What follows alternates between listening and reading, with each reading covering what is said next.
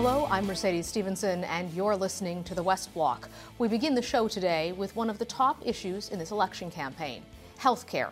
It's a concern across the country, and in Nova Scotia, it's a crisis. Take a listen. I got a phone call from my doctor um, asking me to go in to see her. Uh, and then she told me that I had uh, what's called neuroendocrine cancer. 33 year old Chelsea Pridham's cancer diagnosis came in May. In July, part of her colon and intestines were removed. The surgeon told her she was 98% cancer free. Chelsea, still in recovery, is too scared to celebrate. I'm thinking about that 2% and wondering what I'm going to do if I have pain or if I don't feel well or, you know, where do I go? Because unfortunately, my family doctor closed her practice last week. And Chelsea is not the only patient without a family doctor adding more stress for emergency rooms. I'm a family doctor and I also work Emerge. I'll see folks in the emergency department who've been without a family doctor for some time and not uncommonly be diagnosing cancer in an emergency department. Dr. Tim Holland is the past president of Doctors Nova Scotia. And so we're seeing, you know, patients calling up dozens of family doctors' offices trying to get on the list. That ER will be closed this coming Friday. The situation is so bad in Nova Scotia, they have a hospital report, just like a weather report. I had one listener call one day and he said, There are so many hospital closures on your newscast. Why don't you just broadcast the ones who are open? It's a smaller list. And that healthcare list for doctors and better ER services is one of the top issues in the election campaign. That bleeds into other things like uh, money for hospitals and other kinds of infrastructure, even wellness facilities. It's all balled up in that bigger healthcare concern. The battle here in Central Nova is between the Liberals and Conservatives over healthcare and the environment. This is conservative MacKay country, where first Elmer and then his son Peter MacKay held the seat for decades. In 2015, though, it turned red, and now the Conservatives have brought in country music star George Canyon to win it back. My dad was in healthcare. He was the chief tech of the Aberdeen Hospital right up the road his whole life. And dad said to me 20 years ago, We're in trouble. It's in a downward spiral. When you're going for treatments in the, the city. Liberal candidate Sean Fraser says there is a role for the federal government to play in easing the health crisis course, most people appreciate that healthcare is a constitutional responsibility of the province, and I think they're right to expect uh, not just an increase in the transfer payments, uh, but innovative solutions that will help improve the quality of our provincial system. But for cancer patient Chelsea Pridham, there's little hope those transfer payments will be coming anytime soon, even after the election. I'm not the only person that's dealing with something like this, and that's scary. It's, it, I mean, it's really scary.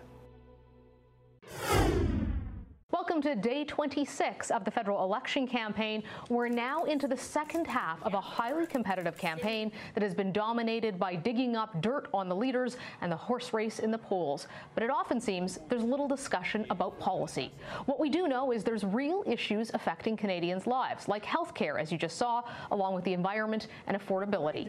Here to dig into some of those issues, three star candidates, none of whom are sitting MPs. In Victoria, we have Laurel Collins for the NDP. Tamara Taggart joins us from Vancouver for the Liberals. And in Toronto, Conservative candidate Tom Dingwall. Uh, Tamara, I want to start with you because we just saw uh, a little package for our viewers on how serious an issue health care is in this election, especially in places like Nova Scotia where people have a lack of doctors. The Liberal Party is promising to do more in the way of pharmacare and to make sure more Canadians Canadians have doctors, but they've been very light on details on how they're going to make that happen. What can you tell us about your plan? It is definitely a priority. It's something that I do hear uh, on the doors when I'm knocking on doors. It's not the number one thing people are talking about in Vancouver, uh, but as somebody who's had cancer and has uh, used the healthcare system and whose life was saved by the Canadian healthcare system, I know that it's a priority your party, the NDP, is promising to do more on pharmacare, but tremendously expensive and not a lot of details on how they're planning to pay for that. Where does the money come from? And while it sounds like a great idea, it doesn't do anything about doctors. This is something that I've been hearing all the time in my community. There are people who are you know, making these impossible choices between paying for food and paying for essential medication. This is something that the Liberals actually have been promising a national pharmacare program since 1997, and each time they get elected, they fail to deliver. At least this time they are admitting that their system is going to be patchwork, that it won't actually be a universal system. You know, We've also had our platform fully costed by the Parliamentary Budget Officer. And what we've proposed is we're going to increase the tax on people who own wealth over $20 million. It's a super wealth tax. And if we just get the people who are at the very, very, very top to pay their fair share, it means we can actually invest in the services that people depend on. Tom, your party is the only one not making big, expensive promises on health care. That saves money, but a lot of Canadians are saying, look, I want to be able to pay for my prescriptions. I need that. I need a doctor. Why aren't the Conservatives promising more? Our party is the only party that's committed to increase transfer payments from the federal government to the province by 3% a year to assist with health care. We've also committed $1.5 billion in new imaging equipment for hospitals for ultrasounds and MRIs to make sure that people are not uh, waiting on a waiting list for these life saving uh, types of tests. We are committed to making sure that we have a uh, one of the best healthcare systems in the world. Um, but we are not going to uh, overcommit and make promises that, uh, that we can't keep we need to make sure that we're being honest with people, being honest with Canadians, and that's something that the Liberals have not done. I know healthcare is an important one, but another big one is affordability and deficits. Uh, Tamara, your government had promised to balance the deficit by 2019. The Liberals are now running promising more deficits. A lot of big economists are saying that we could be heading into a major global recession next year. Is your party prepared to take the country into that when they're promising so much spending? I do know that there uh, we have uh, the lowest unemployment rate in over 40 years. I know that Canadians are working. We're finding homes for people. We're building homes for people with the national housing strategy. We're, we are we are moving forward. We are saying yes to things because we know that Canadians need that. We are trying to repair 12 years of a Harper government where the answer was no to everything and cutting services for the most vulnerable people, the people that need it the most. Tom, the Conservatives still haven't released it a costed platform. We don't have a sense of how much their programs are going to cost, but they keep harping on the deficits. It seems like a lot of Canadians, if you look at the polls, just don't care about deficits anymore. Well, not caring about deficits is exactly how Ontario got into the trouble that we're in right now. I'm talking to people at the doors that are making good good livings and struggling to, to make ends meet. They literally have no money left at the end of the month, and with the carbon tax the increase in taxes on over 80% of middle class families by this Liberal government, if they continue down the path they're going, deficits are deferred taxes, and eventually um, they're going to be coming for your money. And what's happened, I'll just start by saying this is 2019. The Trudeau government promised to be balanced in 2019. This is another promise that they chose not to keep every, every promise they broke, they broke by choice. And that's what people need to understand. A promise is only as good as the person delivering it. And if you can't trust them to keep their promise, everything that they're promising has absolutely no meaning. We are going to make life more affordable for people. We are, we are trying very hard to focus on families, on our seniors, on our veterans to make sure that we take the GST off your home utility bills, that we cancel the carbon tax, which is making life more more unaffordable for everybody. Laurel, the NDP has made a lot of big promises. They've never been about balanced budgets. Uh, it's it's a left party, and they have a different ideology. But when it comes to things like the oil sector, there's been promises to try to transition those workers. Basically, no details on how. You have Rachel Notley, the former NDP premier of Alberta, coming out and saying she doesn't even know if she can vote for the party in this election. Is this still a party that Canadians across the country can vote for? Absolutely. We have a bold, ambitious climate plan, and it has uh, commitments around retraining for workers, for transitioning workers, having a just transition. But you asked a question around affordability, and I just want to touch on in my community here in Victoria, we're in a housing crisis. We've committed to half a million new, much needed affordable units of housing, actually investing in housing again and taking the housing crisis seriously. And Our climate plan, similarly, is about making life more affordable, seeing the connection between social inequality and the climate crisis, making sure that we are actually ending fossil fuel subsidies. The Liberals promised in 2015 that they would end fossil fuel subsidies, but we're still giving over a billion dollars a year to profitable oil and gas companies. Uh, Tamara, I want to ask you about gun control because it's been another big topic this week, although it got drowned out a lot by the dual citizenship and the two planes. The Liberals are proposing to allow cities to ban handguns. Isn't that supposed to be a federal responsibility? I think that what the uh, Liberal government is suggesting, we're banning, uh, talking about banning military style guns. There's no reason to have those in Canada. We don't uh, want to have another mass shooting in Canada. It's a military style gun. And as for handguns, it's giving municipalities the tools that they need to make those decisions to make their communities safer. The, the, mayors are saying in some cases, Tom, that they don't think this is going to be effective, but others are saying, look, more has to be done about guns and gangs. Andrew Scheer made an announcement about it this week. But people are saying, look, at the end of the day, threatening gang members with tougher sentences doesn't deter them. That's not the reason why they get into or stay out of crime. Well, I've been a police officer for 27 years. I worked in homicide for many years. I can tell you that criminals that are prepared to break multiple laws now are not going to hesitate to break a, a, what is effectively a bylaw. When you allow a city to ban handguns, are, handguns are already banned, and this is this is the um, misleading part of the Liberals' plan. Just they are running at a they're running a plan of fear and mis misinformation, frankly. No one is allowed to carry a handgun in Toronto. And it is not lawful licensed gun owners that are the ones walking around downtown Toronto shooting people. This is a gang and gun violence issue, not a lawful gun owner issue. The Liberals promised $327 million back in 2017 to properly equip our frontline officers, our border uh, services, and they didn't, they didn't give the money. They withheld it while people were being shot, that money would, did not make its way to the police services where they could actually use those resources to conduct intelligence-led investigations. I have to step in and wrap it up there because that's all the time that we have. But thank you all for joining us and good luck on your campaigns. Thank, Thank you. you. Two campaign planes, dual citizenship, and two stories that dominated the headlines this week and symbolize what so much of this election seems to have been about, both driven by party war rooms. But what does it all mean for the campaign, and is the tone hurting or helping our democracy? Joining me to break all of this down is our strategy panel Fred DeLorey for the Conservatives, Anne McGrath for the NDP, and Richard Mahoney for the Liberals. Richard, uh, these two stories, at the end of the day, people look at them and they go, you know, it's a bit silly. Two campaign planes, dual citizenship we're trying to choose who's going to run the country, and this is what we're supposed to pick from. They're both driven, as we said, by campaign war rooms.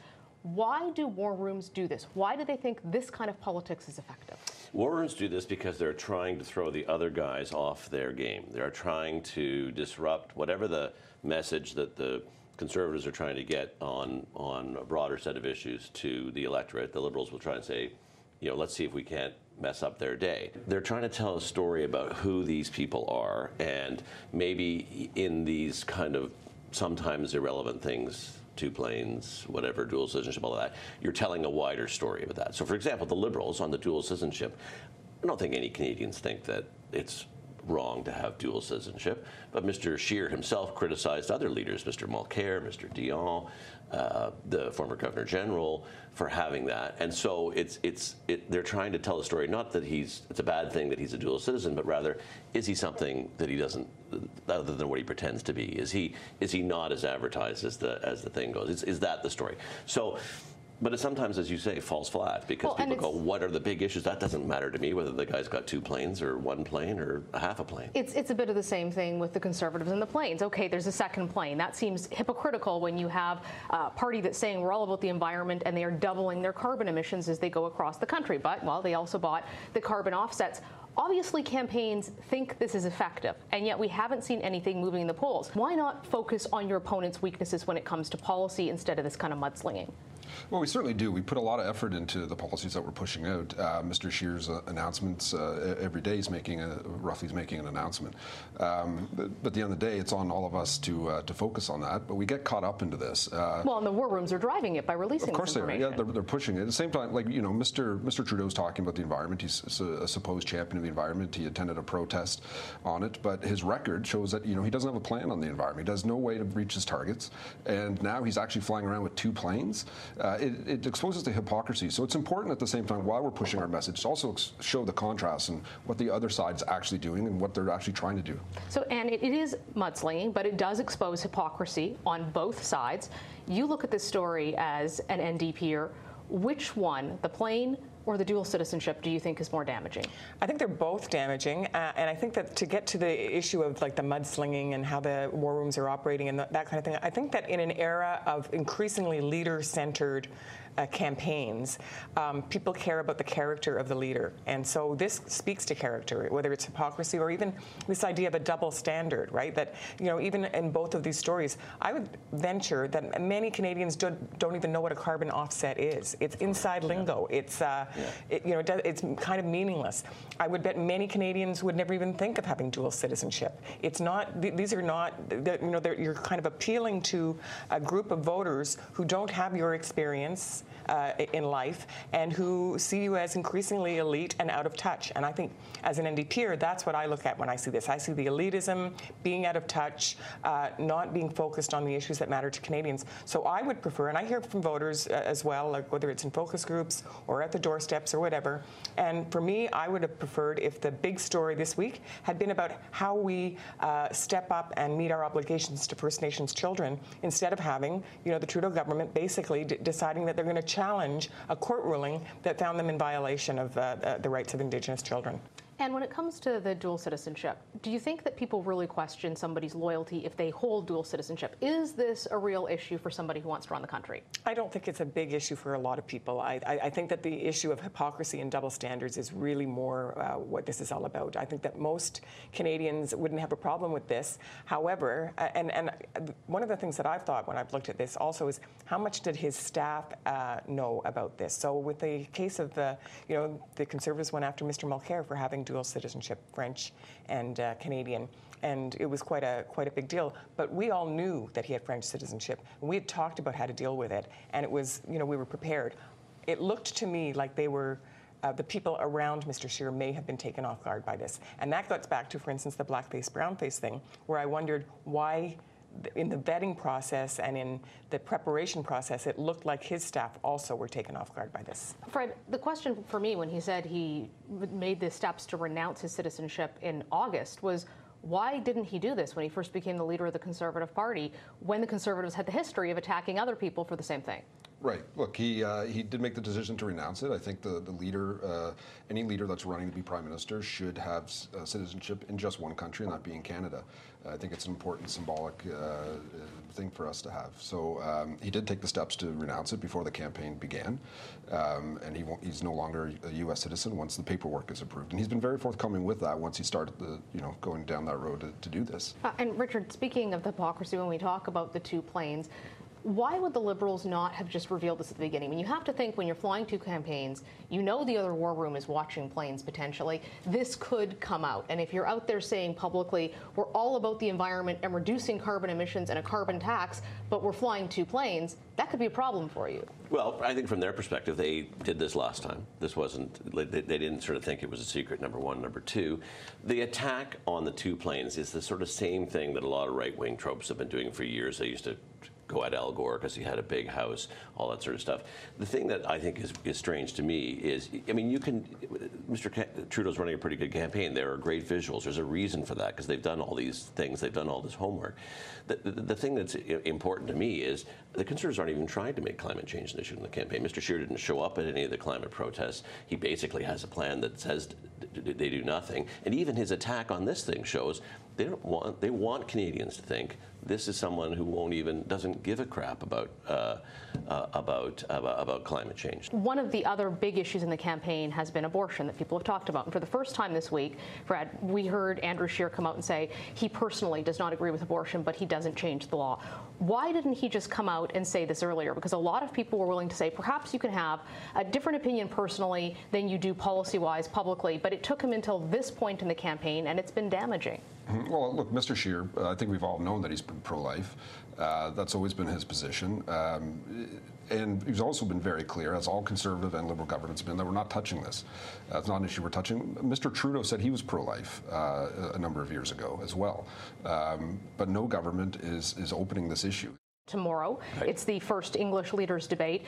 It's a lot of people on this stage and a lot of moderators. And some people are wondering how do you break through all of that and come out on top? And what's the strategy for the parties going in to make their points and make their leaders stand out? I think that what's important for the leaders is they have to be calm, they have to be present, they have to be well rested, they have to know the files, they have, and they have to know the particular points that they need to make in order to differentiate themselves from the other leaders. So for a leader like Jagmeet Singh, what's important there is that, he, that, that we don't allow the Liberals and the Conservatives, Mr. Scheer and Mr. Trudeau, to try and turn this into a two-person person race and to acknowledge that there is there are other options. Yeah, Fred, in the Quebec debate, Mr. Scheer seemed to be surrounded. He was taking it on all sides. Uh, what's the conservative strategy heading into this debate? Well, there's no question he was the target, and I'm sure he'll be the target again Monday. Uh, his message is going to be to Canadians about how his platform is to make life more affordable, and the other uh, leaders, uh, I, I think, understand that that message is resonating, and they need to go after him. Final word to you, Richard. Um, conservatives have made a habit of underestimating Mr. Trudeau and his abilities. The one thing thing I would say is,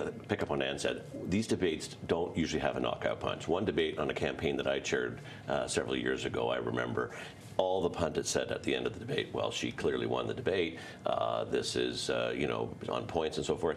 And then, literally, in the aftermath after the debate, when people had tuned in, we saw hunks of our support fall off.